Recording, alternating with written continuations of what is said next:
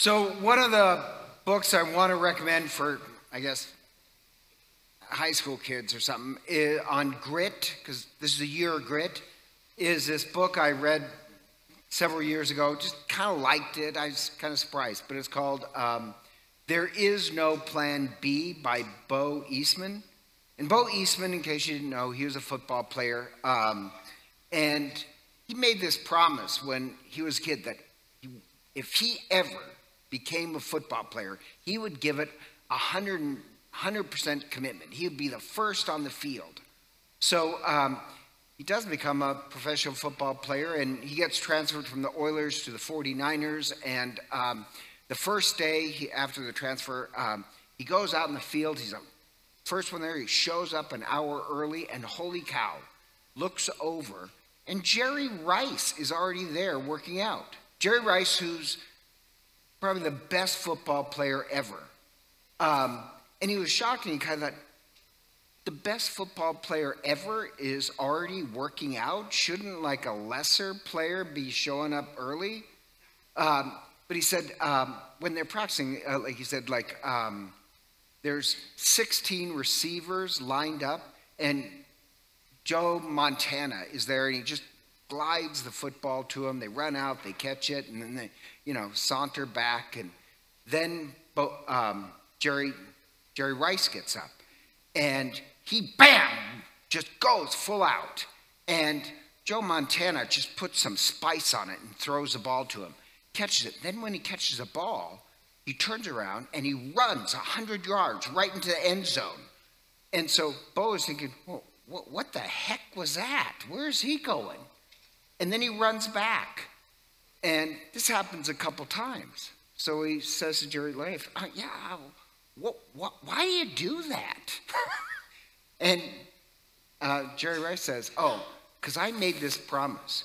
When a ball touches these hands, this body will end up in the end zone. Um, love it. Uh, and so he said, No, I made this commitment that I would. And he said, um, I just want to get this. He said, I made this promise. And he said, There is no excuses, there is no accidents, never, ever, ever, ever. The only thing that exists is commitment. I love that. Um, and here's the thing like Bo said, he thought he was committed. Jerry, Jerry Rice was much more. Jerry Rice, his intense commitment turned up um, Bo's commitment. But Bo says it didn't just turn up my commitment on football, it turned up my commitment on being a better husband, turned up my commitment on my family, it turned up all my commitment. And he says, if I ever turn down the volume on commitment, that's on me. And like, it's a great book for that. There is no plan B. And this sounds kind of strange. Your commitment only turns up my volume. Uh, your lack of commitment, I shouldn't pick on you, your lack of commitment, um, you know, we affect each other. Let's turn up the commitment. But he's right. There's no excuses, never, ever, ever. The one thing we have sometimes is commitment. And he makes this great analogy, and I like this that there's a difference between even if commitment or as long as commitment. And so, as long as commitment are as people who say, well, I'll be committed as long as I'm happy, as long as you pick up your dishes, you know. Um, but, you know, as long as commitments, they don't last as long. Um, and just going off on this, there's this great psychologist. I, anything he writes is inspirational. His name is Dan Gilbertson. Um, and uh, he's this positive psychologist, but he was doing all this research on commitment. And oddly enough, what they found out is um, if you want to have a happy life, you have to make commitment. People who make commitments end up happier in life. But here's the bizarre part people who make commitment do end up happier, but they also have more hardships because commitment demands a lot, but you end up happier. And he's going over all this research that basically, if you make a, a, as long as commitment, you will never end up at happy. You won't suffer much, but you'll never end up at happy. And at this point, he said he's a young man, he's living with the love of his life, but they don't need a piece of paper to show that they're in love. So they're just living together. And after this, like the overwhelming evidence, he goes home and he says, Honey, we are getting married. and she says, I thought you said we didn't need a piece of commitment, uh, piece of paper. She says, No, no. I want all the world to know I'm 100% committed to you. Isn't that great? But he's right. If you make your commitment as long as, you'll be free from a lot of suffering, but you'll never reach happy. And then there's even if commitment. Even if there's cancer or poverty or hardship, I am going to show up. Uh, I'm going to show up. And like the one character in the Old Testament who really has this that I love is Ruth. Do you know the story of Ruth? Where Ruth, um, she's not Hebrew, but she's marries this uh, Hebrew, Jewish guy, and he dies. And then her mother in law is going to go back to Israel.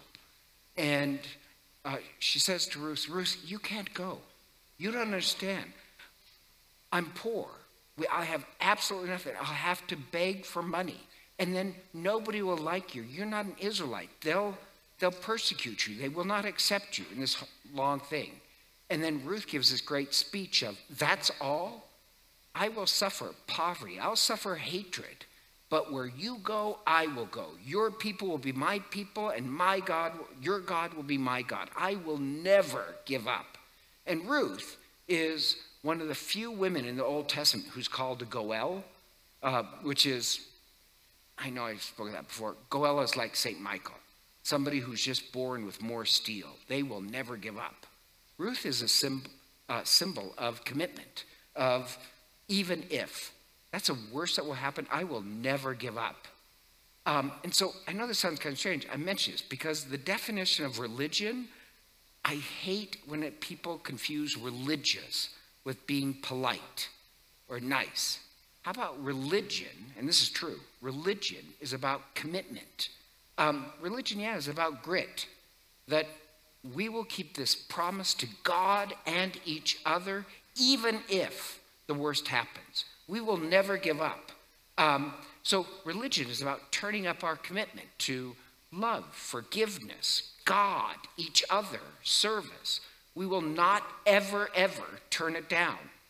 And so, the parable, um, the parable that Jesus gives is this great parable. They have two sons.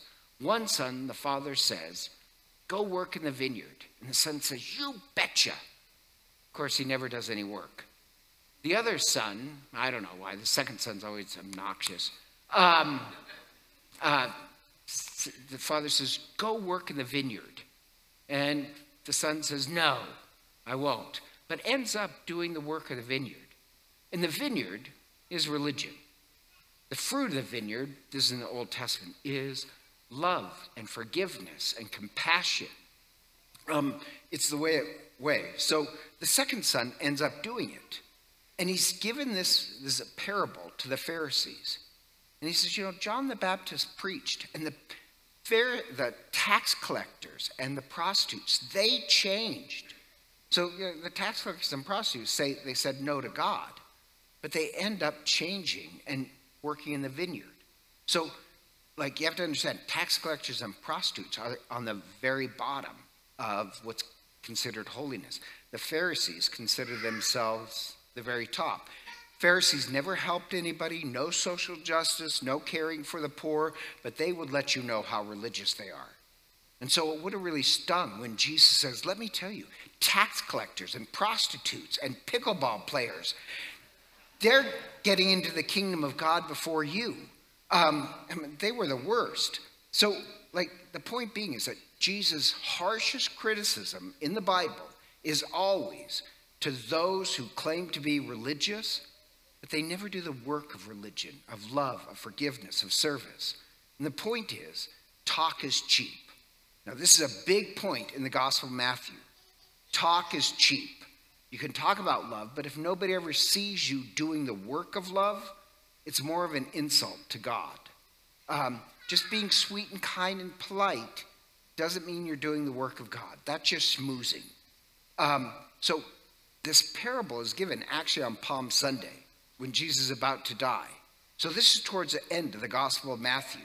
And it's just when he's had the arguments with the religious leaders who they love, the religious leaders love the great show, ever see them do any work.